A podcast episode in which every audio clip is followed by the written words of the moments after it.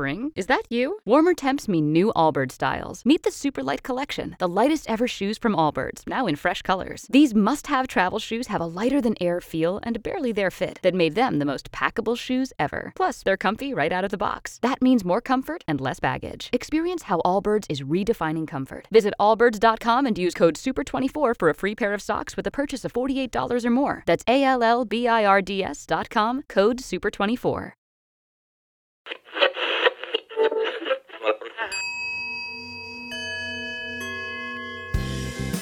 Alla ricerca dell'anima. Domande, risposte e curiosità sul vivere e sul rimanere indenni per terrestri curiosi e alieni esperti. E alieni esperti. Di e con Fabio Giua e Giampaolo Del Bianco. Ciao a tutti da Fabio Giua e benvenuti a questa nuova tappa del nostro viaggio alla ricerca dell'anima. Da dove proviene il dolore? Siamo disposti ad ascoltare e abbracciare il nostro dolore per avvicinarci all'anima? O pensiamo che il dolore ci allontani dall'anima? Ognuno la vede a modo suo. C'è chi vede il dolore come un fastidio da far cessare il prima possibile e chi guarda in faccia il dolore, lo accoglie e cerca di carpirne il messaggio. Nella puntata di oggi ne parleremo con Valentina Denti, che è una bravissima psicologa psicoanalitica quindi ascoltateci fino alla fine. E come dico sempre, ditelo ai vostri amici. Chissà, magari girando il link di Alla ricerca dell'anima a qualcuno, potreste risvegliare qualcosa in quel qualcuno, far suonare un campanellino che potrebbe servire a risolvere un problema o a trovare la forza e il coraggio di intraprendere un viaggio da soli, scalzi in una nuova nazione e iscrivetevi al nostro gruppo Facebook o al nostro canale YouTube, al nostro canale Telegram o magari seguiteci sul vostro assistente vocale. Parlatene con Alexa. E se avete qualche domanda da farci, scrivete un'email a alla ricerca dell'anima podcast chiocciolagmail.com. E per adesso, buon ascolto! Ciao Giampaolo, ben trovato! Ciao Fabio, come, come stai? Io sto molto bene, e tu? Anch'io, sono molto contento di quello che sta per accadere. Anche io sono molto contento di quello che sta per accadere e anche di quello che è già accaduto nelle certo. puntate ah, eh, passate, devo dirti. Eh. Ogni volta che riascolto le puntate eh, lo faccio sempre con, eh, eh, con, piacere e con nuovo stupore, perché poi, eh, come hai detto tu una volta o due, ehm, certe puntate bisognerebbe proprio ascoltarle più volte ehm, per eh, far approdare certi concetti ai livelli più sottili. Sì, e credo che questa sarà una di quelle. Ecco, perché oggi, eh, nella puntata di oggi, abbiamo come ospite una psicoterapeuta psicoanalitica, eh, laureata in psicologia, specializzata in psicologia clinica e psicoterapia, è specializzata eh, in psicoterapia psicoanalitica eh, alla scuola di specializzazione dell'Associazione Fiorentina e eh, lei è Valentina Denti. Ciao Valentina, benvenuta. Ciao Fabio, ciao Giampaolo. Sono molto contenta anch'io di partecipare a ciò che accade che verremo a scoprire a breve. Io ti devo dire Fabio che sono entusiasta oggi perché, perché Valentina è una persona preziosa oltre a essere una persona di cui mi onoro di essere anche amico, ma soprattutto è una persona estremamente curiosa e questa curiosità la porta a fare ricerca molto profondamente in tanti ambiti. Ci siamo confrontati tanto anche sulle linee di congiunzione tra la psicologia, la psicanalisi e il buddismo, facciamo delle chiacchierate anche inerenti a questo, ed è una bellissima anima in ricerca. Ecco, io infatti volevo proprio chiedervi brevemente un, una sorta di confronto eh, tra eh, la psicoterapia psicanalitica e eh, quello che può essere la relazione d'aiuto eh, con un approccio più eh, olistico. Eh, se così vogliamo dire. Me lo, fa- me lo fate? Certo. la psicoterapia con approccio olistico la lascio a Giampaolo, mm. posso parlare delle peculiarità della psicoanalisi. Um, la bellezza e la peculiarità della psicoanalisi direi che anche quello è un viaggio che si fa e si sa da dove si parte, più o meno sembra di sapere da dove si parte e non si sa dove si arriva. Mm. Um, è un percorso in cui una persona che ha già attraversato la stessa strada e si è fatto un navigatore esperto che sa riconoscere le buche, le asperità del terreno, le luci, eh, gli odori verso i quali avvicinarsi, accompagna un'altra anima a fare un percorso nel suo territorio, quindi completamente ignoto, alla ricerca di sé, per arrivare, direi, alla liberazione dal malessere che però è resa possibile dalla espressione della propria autenticità. Mm. Giampaolo. Eh, io a questo aggiungerei che la relazione d'aiuto in senso olistico non si pone come obiettivo di fondo la ristrutturazione della personalità, ma si pone come obiettivo la liberazione di un'energia. Però tutti coloro che a vario titolo stanno nella relazione d'aiuto bisognerebbe sempre starci con competenza e correttezza, perché eh, le persone che eh, chiedono il nostro aiuto se lo meritano, la nostra competenza, la nostra correttezza, tutti coloro che stanno in relazione d'aiuto hanno un grande debito morale e culturale alla psicanalisi. Eh?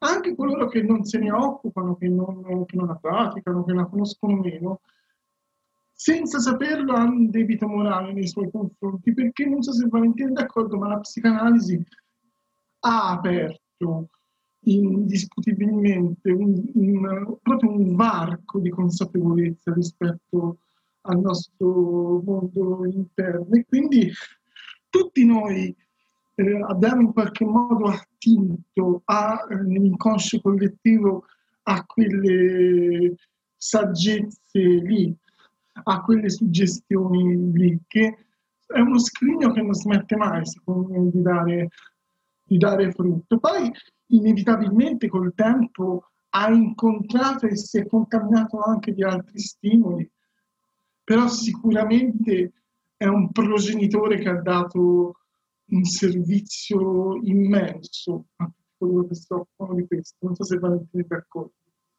Sì, sono d'accordo e aggiungo che la psicanalisi a sua volta ha un debito con la filosofia e l'arte. Ehm, che ha potuto in qualche modo, in qualche modo coniugare e creare un, un, un percorso di attenzione dell'uomo sull'uomo, sull'interno dell'uomo. Ed è un percorso artistico ed è un percorso filosofico, ma che ha per oggetto eh, il, il mondo interiore. Ognuno nella sua specificità, ognuno è un, mondo diverso. Bene, e eh, mi piacerebbe iniziare un, un discorso eh, sul eh, tema di oggi leggendovi una breve citazione dal, da un libro di Salvatore Brizzi che si chiama La porta del mago. E voi mi direte che cosa ne pensate. Molto breve. Eh?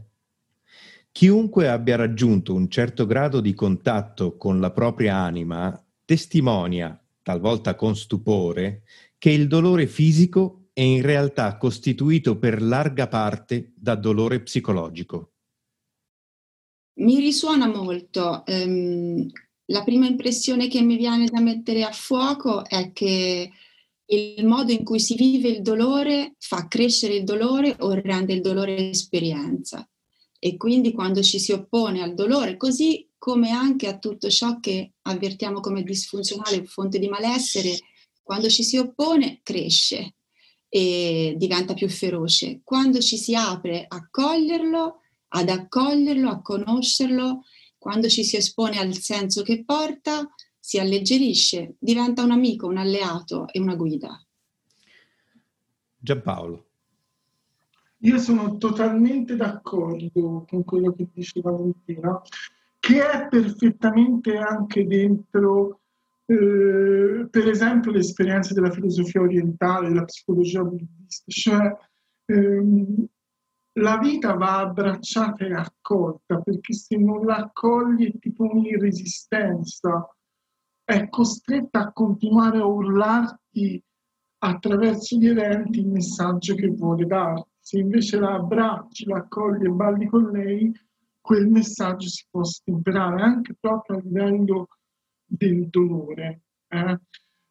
I buddisti dicono una frase che per me è illuminante, dicono stai nel dolore ma non abitare la sofferenza. Cosa vuol dire? Vuol dire che il dolore è uno scrigno, è un guscio che dischiude una saggezza. Ora, quello che dico può sembrare anche retorico, perché poi l'esperienza del dolore può essere realmente allarmante e angosciante per chi, per chi ne fa esperienza diretta, però è vero che se riusciamo ad abbracciarlo come un guscio che deve schiudersi per rivelarsi, che deve essere integrato come un pezzo di noi che non può restare scisso a nuotare eh, senza, senza, connessioni con noi. Se riusciamo a fare quel passaggio lì, eh, il, il, dolore diventa di senso di meno acuto e, e anche amico, in qualche modo. Anche amico.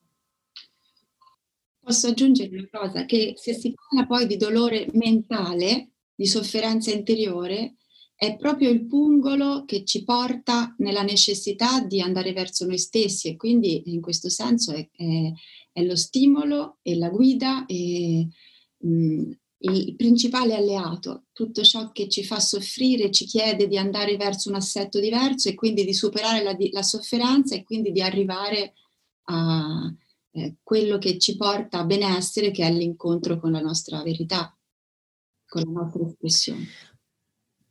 E, e come fare a riconoscere questo, mm, questo confine?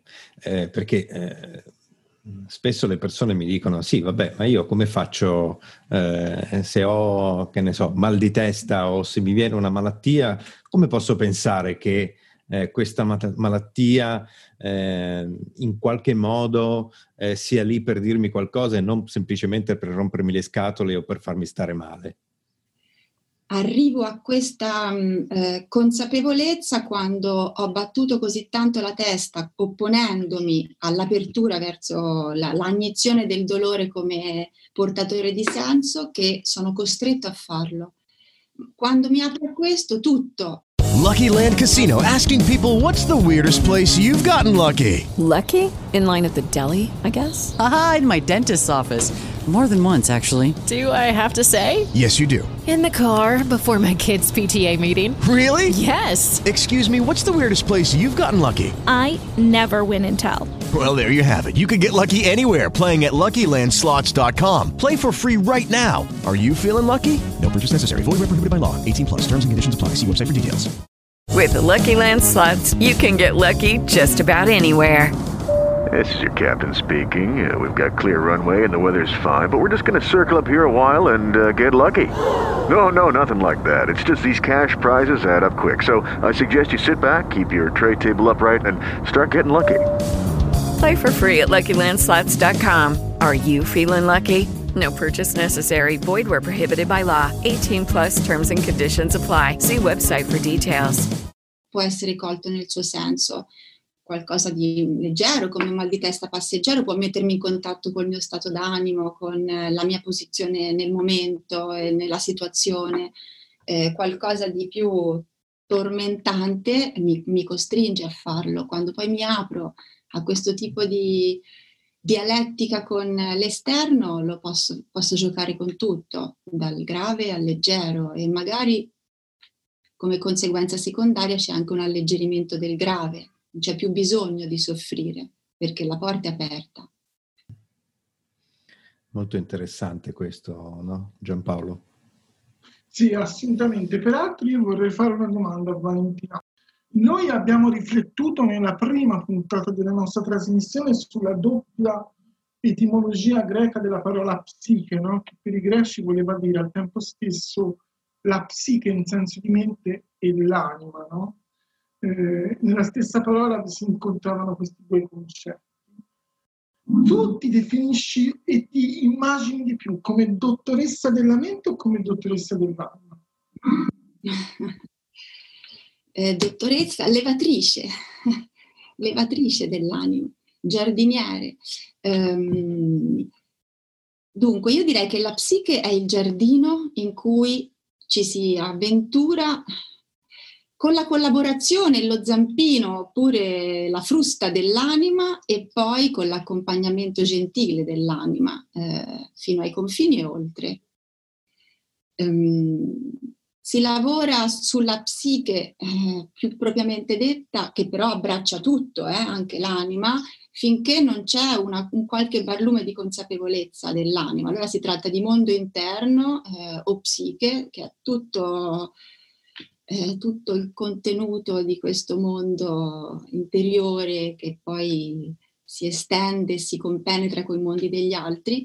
E, ehm, quando poi si ha contatto, si ha si ha quel barlume, quel, che, quella, quel barlume di consapevolezza di un'istanza interiore che chiede di essere incontrata, di essere espressa, di essere manifestata nella vita, si comincia a, a parlare di anima, di cosa l'anima porta o con l'anima. Deve essere un passaggio bellissimo del tuo lavoro. Sì, sì, è abbastanza graduale perché poi si introduce questa... Ehm, è, attra- è, attraverso il cuore che l'anima parla, quindi attraverso tutte le risonanze emotive che si hanno quando si fa esperienza del mondo. Ehm, attra- quindi il cuore è un protagonista abbastanza indiscusso da subito, comunque è lì che si va a parare se c'è troppo mentale, se è lontano. Quando il cuore incomincia a parlare, una, una, a cantare una melodia che, che ha una, una, sua specificità, eh, viene, viene, un po' di fatto di attribuirla a una figura interna, a, una, a un archetipo se vogliamo, e, e così nasce il personaggio dell'anima, che non è tutta luce fra l'altro. In che senso? Senso che, nel senso che eh, mentre alcuni aspetti alti del sé, che sono buoni consiglieri, che fanno parte di altri interlocutori, altri archetipi con i quali si può dialogare, che sono aspetti del, dell'interiorità mh, eh, autonomi, indipendenti e mh, alti, eh, guide diciamo sempre, sempre sagge e positive, così come poi ci sono invece aspetti bassi, difficili, demoni interiori che hanno a che fare con emozioni magmatiche, con eh, aspetti di dolore e sofferenza, l'anima porta ehm, sia eh, istanze creative, emotive, genuine, sia aspetti eh, difficili, eh, blocchi, zone d'ombra che chiedono di essere eh, accompagnate al superamento anche lì. E cresce e si espande e evolve come la persona. Ogni volta che parla Valentina mi colpiscono le assonanze con la psicologia buddista che per esempio fa un grandissimo lavoro sui demoni interiori, no? Proprio dà questo nome, i daimon, che sono sostanzialmente le forme di attaccamento e di avversione no? che ci collegano e ci creano la realtà. Rispetto a questo mi faceva piacere chiederti, il buddismo dice sostanzialmente che il mondo è lo specchio delle immagini interiori, quindi non si preoccupa della realtà in senso ontologico, ma solo in senso del fenomeno no? che produciamo. Potresti dire che per la psicanalisi è la stessa cosa? Sì. Um, la psicanalisi freudiana nei suoi sviluppi contemporanei è molto prudente e limita questo alla stanza d'analisi. Per cui tutto quello che si manifesta nel campo della stanza di analisi è riferibile alla relazione e al mondo interno dell'individuo. Io ho sempre pensato che fosse un'operazione di prudenza. Ecco. Eh, Jung, come tu sai, dice che tutto ciò che noi ripetiamo della, della coscienza si manifesta nel mondo fisico sotto forma di eventi che fra l'altro chiedono appunto di essere visti e quindi trasformati e quindi riaccedere alla coscienza in un modo che la integri mm. negli aspetti rifiutati. Quindi sono, cioè, senz'altro. Questo è veramente sì. molto affascinante a pensarci. Sì, il discorso dei demoni è sempre, secondo me, veramente affascinante. Eh, in primis proprio per la parola demoni, eh, nel senso che un, nell'immaginario comune un demone può essere una, un personaggio fantastico eh, piuttosto che il personaggio di una, di una, di una storia, di una, eh, di una favola e quindi viene visto secondo me anche molto in maniera eh, distaccata e quasi come se non esistesse. Eh, mentre invece ehm, eh, forse se si inizia a ragionare in altri termini, a fare un determinato lavoro, si inizia a vedere come un demone eh, interiore, un qualcosa che invece va eh, curato in qualche, in qualche modo, no? Curato nel senso proprio bisogna averne cura.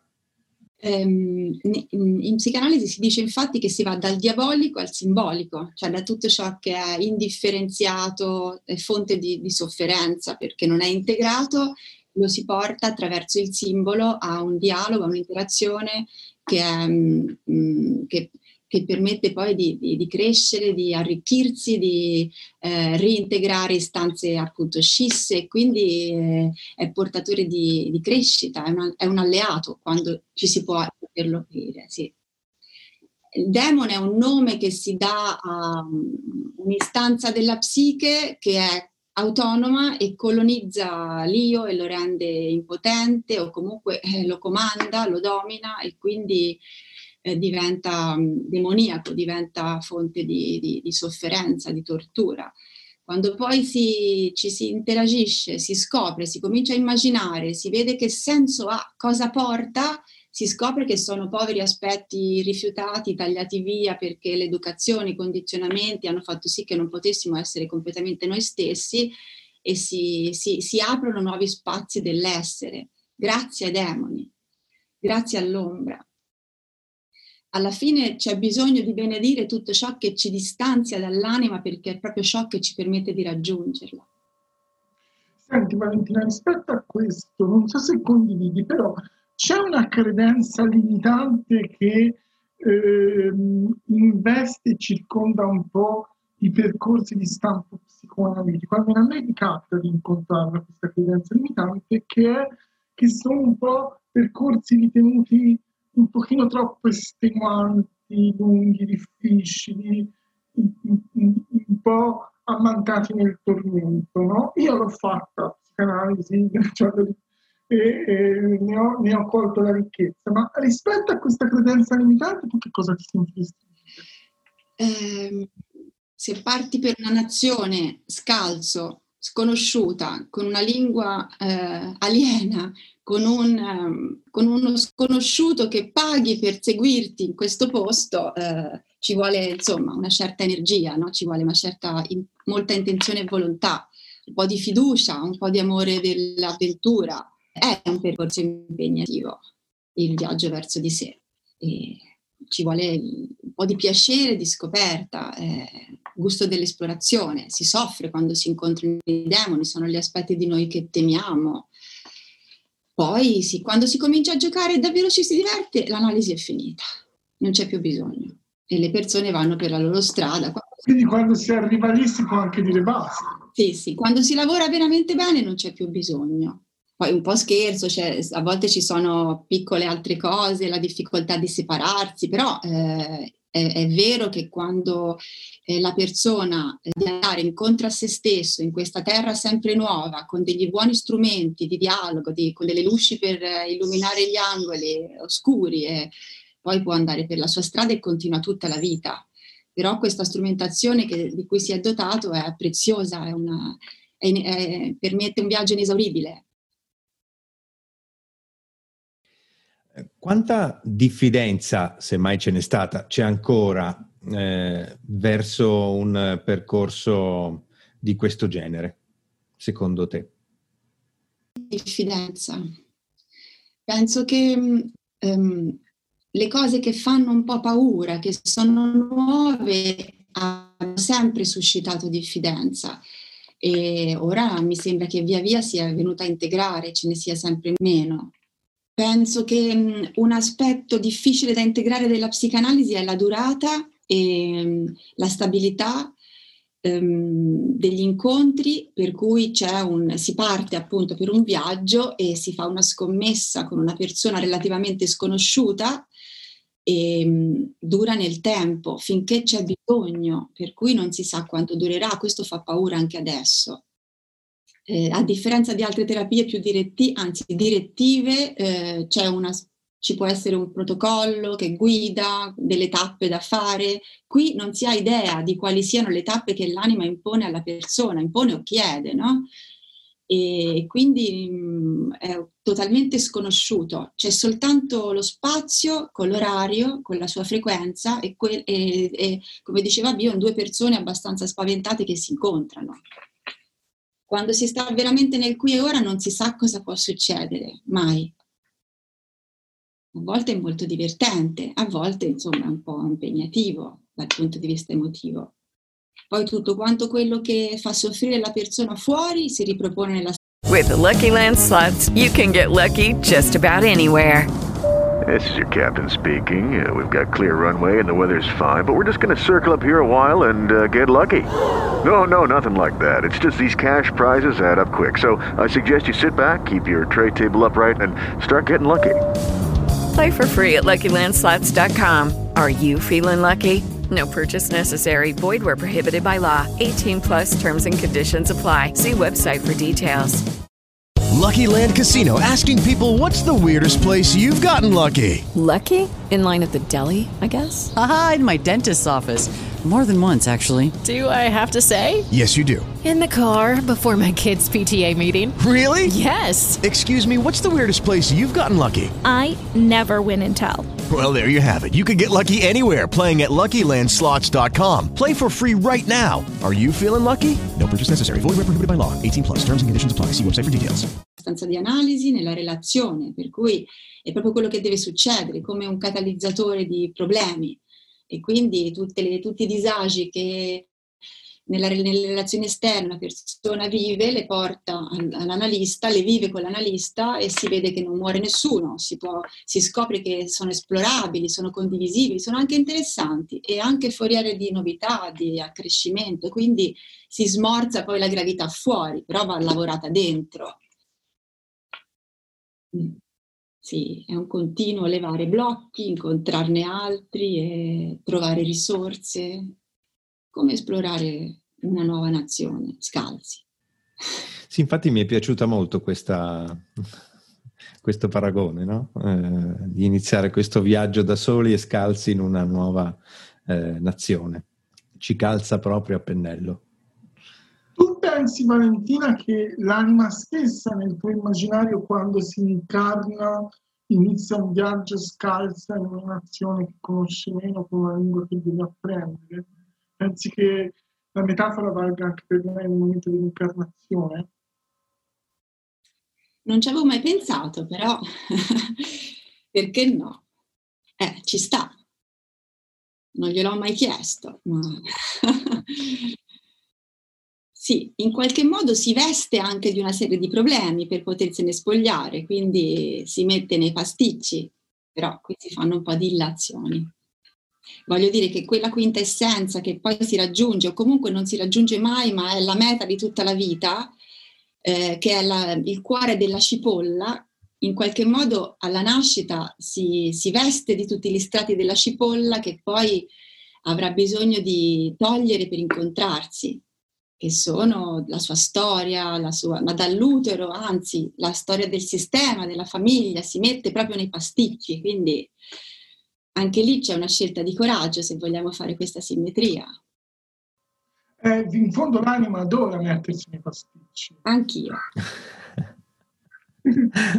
Senti, ma se te lo posso chiedere, una delle cose che ha reso più affascinante la psicanalisi e anche più famosa per tutti è questo concetto dell'inconscio, che è veramente molto affascinante.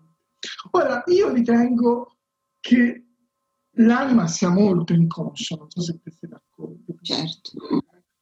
Anzi, forse proprio grandemente, grandemente inconscia. Non so se Freud ci ha mai pensato da questo punto di vista, se se ne è interessato, forse no, però l'anima è tanto inconscia, no? E forse suoi, eh, delle sue richieste è di toglierla un po' dalla zona d'ombra e farla diventare via via più consapevole. Ma tu che idea ti sei fatto dopo tanto lavoro e tanta ricerca dell'inconscio? Come lo definiresti oggi? Che cos'è per te l'inconscio? Eh, dunque, mh, mm, qui c'è di mezzo anche la mia storia. Mh, mm, ehm, io ho fatto un'analisi junghiana di dieci anni, eh, quattro sedute alla settimana, per cui molto intensa e molto eh, trasformativa. E, però eh, non mi fidavo di Jung, mi sembrava troppo dispersivo, mi, mi, piaceva, cercavo il determinismo, cercavo delle certezze, ero un po' agnostica, cioè positivista e quindi sono andata a cercare Freud che mh, ha una visione molto più ehm, concreta e anche tecnica in un certo senso, pratica diciamo.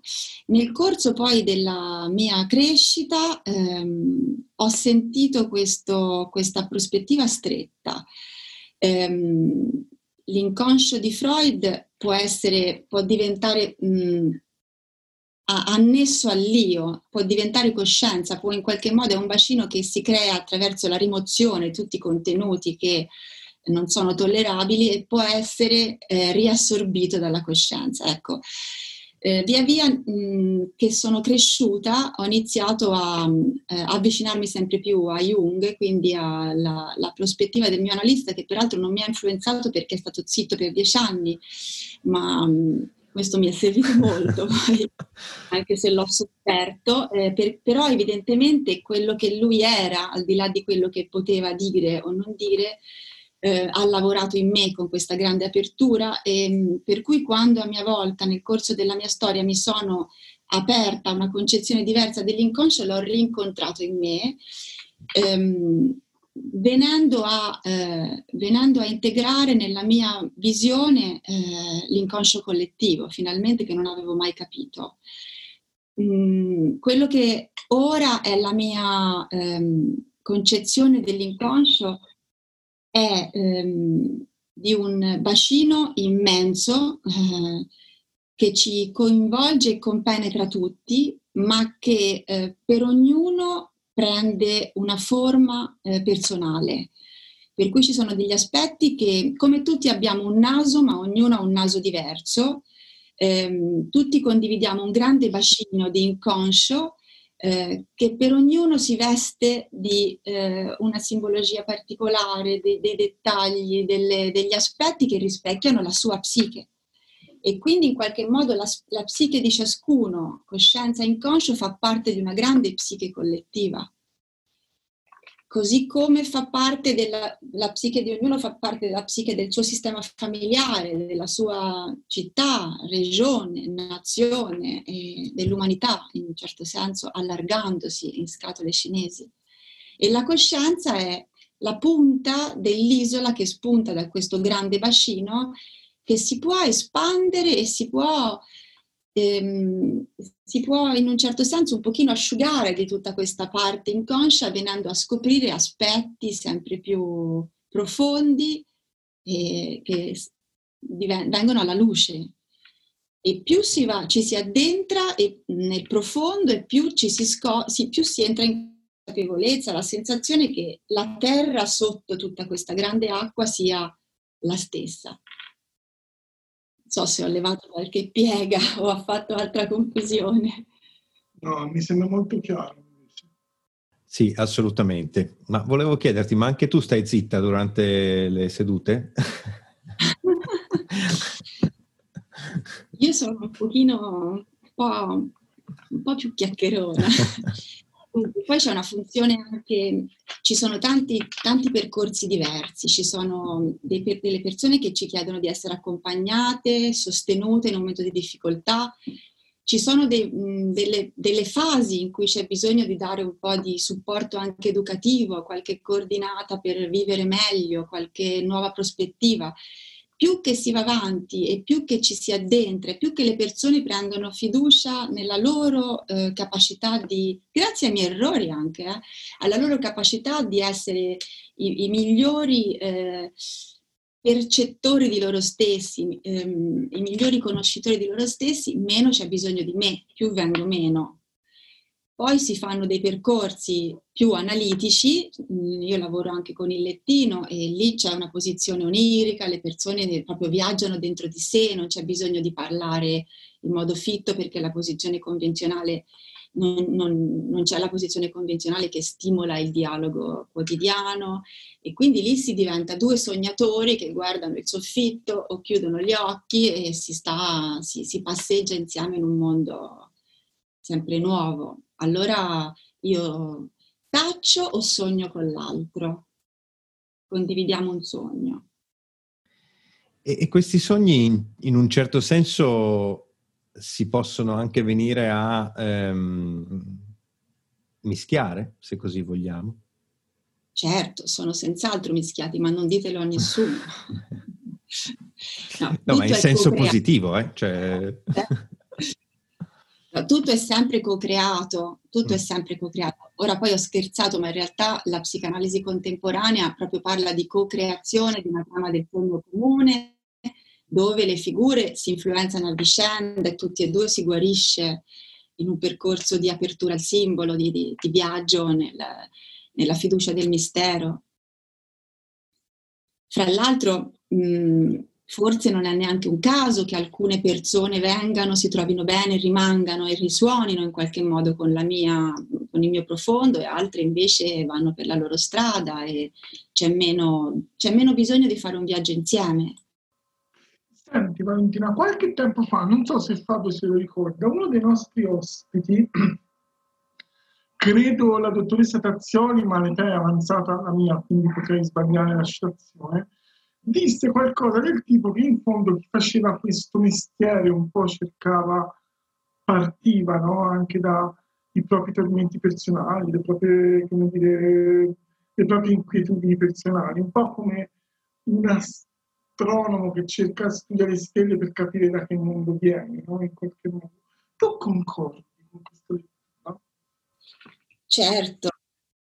Eh, gli psicoanalisti sono, cioè si dice che l'avvocato ha un criminale dentro e lo psicanalista ha un matto. eh, sono tendenzialmente, mh, senza troppo generalizzare, però eh, accumulati dal fatto che una sofferenza profonda, ha trovato allo stesso tempo in loro un desiderio di mh, esplorazione, crescita e guarigione.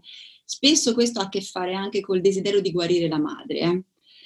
Ehm, e per cui i, il figlio cerca in qualche modo eh, una soluzione che permetta di superare il dolore eh, della figura che, che, lo ha accudito e che poi si trova dentro di sé quindi la spinta è senz'altro la sofferenza.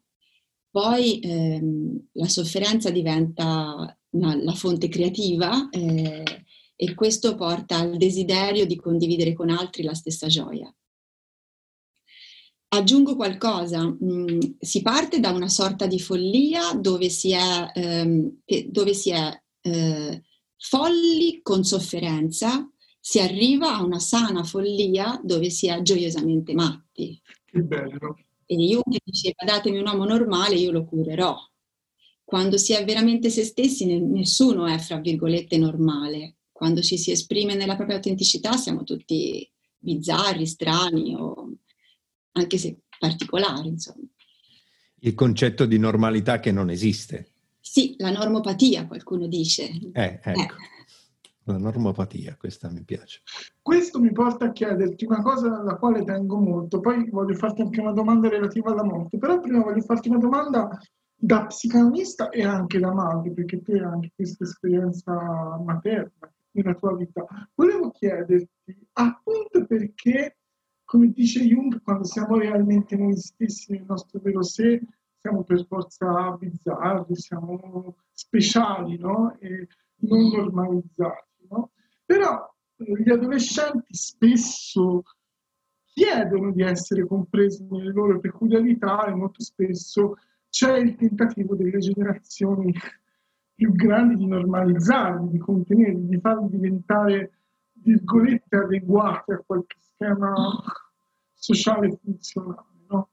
Questo tipo di sofferenza tu la incontri spesso, che cosa ne pensi? Ma la incontro veramente spesso, sì. Eh, purtroppo mh, la incontro già, già, già avvenuta, a castrazione già avvenuta, perché il bambino, già dal bambino l'adulto eh, tende a normalizzarlo, la scuola eh, che ha una funzione di civilizzazione, ma è anche molto normativa e normalizzante. Ehm, l'adolescente ha un'esplosione finale, il colpo di coda in cui cerca di avere un po' di spazio e rompere questi contenimenti contensivi, come ehm, è, già, è già avvenuto prima tutto questo. Poi l'adolescente irrompe, irrompono i suoi contenuti, il vulcano anche ormonale e c'è questo colpo di coda. Poi purtroppo purtroppo, insomma, no, no, niente male, tutto è, fa parte del percorso. Comunque si tende poi a rientrare in una fase di, di adattamento e a reintegrare anche tutto la, l'aspetto di civilizzazione, le figure genitoriali e ci si stabilisce in una insana vita adulta. Quindi, se capisco bene, tu a un genitore potresti consigliare di provare a raccogliere queste spinte dei loro figli senza averne troppa paura. Dunque, questo è un tema difficilissimo, si fa un'altra puntata, però io f- francamente eh, credo che mh, mm, il povero genitore è a sua volta un disgraziato che fa il suo meglio e il fanciullo che viene completamente lasciato essere è un disadattato. Per cui eh, ci vuole anche la spada e il limite e Ah, d'altra parte abbiamo detto che tutto ciò che fa soffrire poi porterà verso l'anima e quindi questo è necessario perché poi il viaggio verso se stessi si compia, altrimenti mia nonna diceva il tranquillo morì contento. Mi sembra molto illuminante. decisamente, decisamente. Accogliamo la nostra sofferenza che ci porta a andare verso il benessere. No, in effetti questa um, ultima tua affermazione mi ha tranquillizzato. Mi ha... da genitore devo dire mi ha, mi ha, tranquillizzato perché in effetti forse pensando anche che l'anima dal punto di vista animico sceglie proprio quei genitori lì perché ha bisogno di quella situazione per togliersi quegli strati di cipolla di cui parlava prima Valentina quindi il patto d'anime tra i figli e i genitori non è casuale questo io lo, ehm, sono aperta a, a sentirlo in me non è certo che sia così. Eh, quello che è più fenomenologico è che di fatto eh, a un certo punto siamo, arriviamo, se tutto va bene, a ringraziare i nostri genitori per le cazzate che hanno fatto. E questo è un ottimo segno di salute mentale. Che bello. Senti, mi rimaneva in evasa se Fabio me lo consente una domandina sulla morte. Eh, una volta un vecchissimo psicanalista eh, mi disse che nella stanza di psicanalisi quasi tutto è camuffamento della paura della morte. Tu concordi? E che eh, a questo punto quanto la incontri, come la incontri? Mm, la prima cosa che mi trovo a pensare che questo signore dovesse stare parecchio male, avesse fatto un'esperienza di analisi, se l'aveva fatta insomma, non proprio delle più allegre o felici. La morte, eh, ma che dire, da una parte in realtà la morte, eh, la consapevolezza della fine della vita ci, ci, ci, rende vivi, ci rende possibile fare nella sua pienezza l'esperienza della vita della presenza e della volontà di esprimerci appieno. E da questo punto di vista è un grande dono. Eh, eh sì, eh, se non ci fosse la morte non ci sarebbe la vita, accorgeremo del piacere, eh, tutto, tu, tutto, viene percepito l'essenza delle cose. E la che ci permette di sperimentare la vita fino in fondo se ce lo possiamo concedere. Non credo che l'analisi sia una difesa dalla morte. Mm, nella mia esperienza c'è una, un'accoglienza di questo limite, come di ogni altro aspetto difficile da digerire per l'uomo. Se tutto va bene, eh, insomma parlo di un percorso ideale, poi è un percorso che, come dicevo prima, dura tutta la vita, per cui una parte si fa insieme, una parte poi tutto il resto, acquisiti gli strumenti, si lavora con sé, in sé, nel seguito. so se ti ho risposto. Bene, ti ringrazio, interessantissimo. Beh, Valentina, ehm, prima di lasciarti dobbiamo farti la domanda di rito, no Giampaolo? Sì, assolutamente. Che cos'è per te l'anima? Ecco, ehm, ehm, io quando ho sentito l'inizio dei, dei, dei, primi due podcast, ho detto cos'è questa cosa, mi sono, ho sentito questa domanda, ho detto oh mio Dio. um, e, vado a cercare cosa dice Jung, poi senti, ma io eh, prendo il foglio e ho scritto chi sei anima? Volete sa- le- che vi legga la risposta? Assolutamente.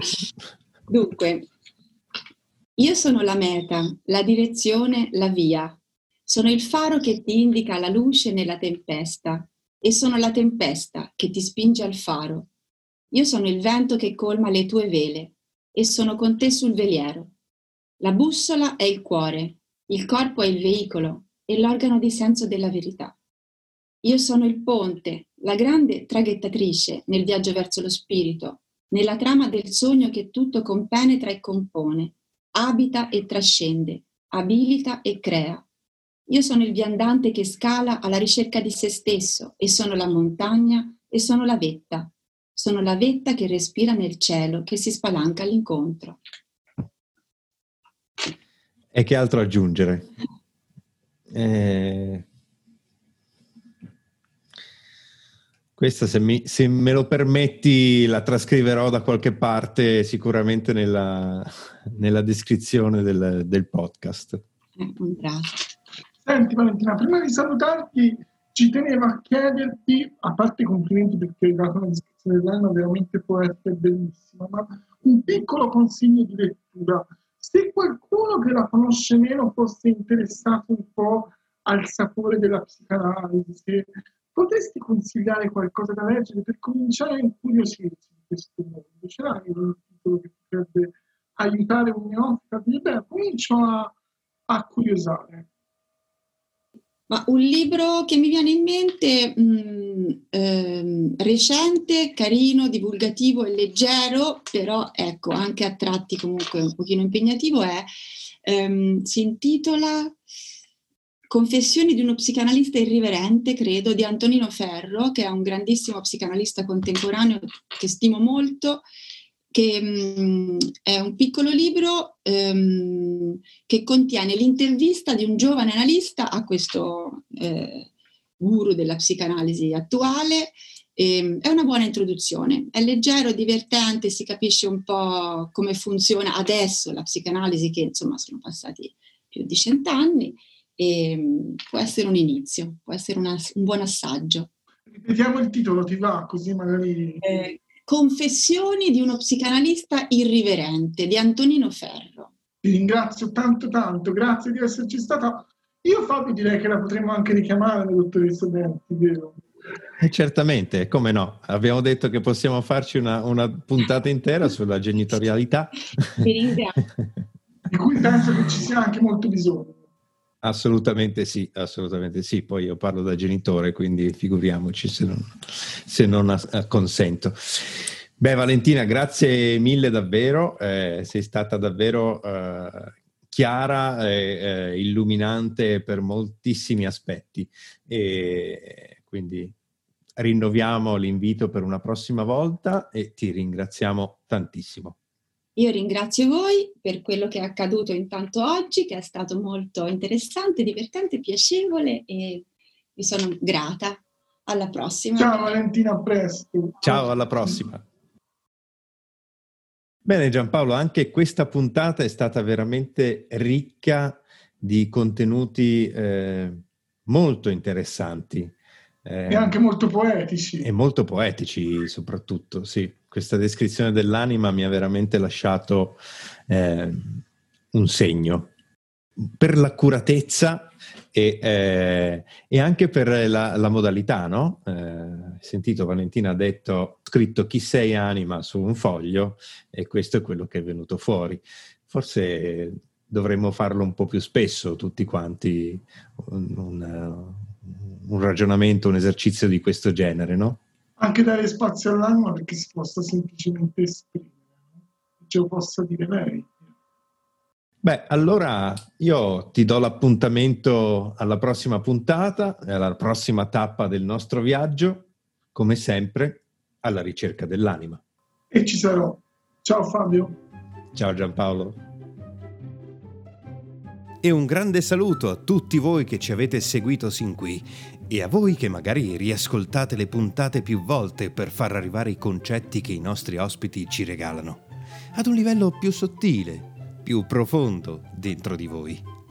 E se vi piace quello che proponiamo, parlatene con i vostri amici e mettete un bel mi piace al nostro podcast sulla vostra piattaforma preferita. E come sempre, scriveteci le vostre domande all'indirizzo email alla ricerca dell'anima podcast chiocciolagmail.com. Vi aspettiamo la settimana prossima per un'altra tappa del nostro viaggio. Ciao!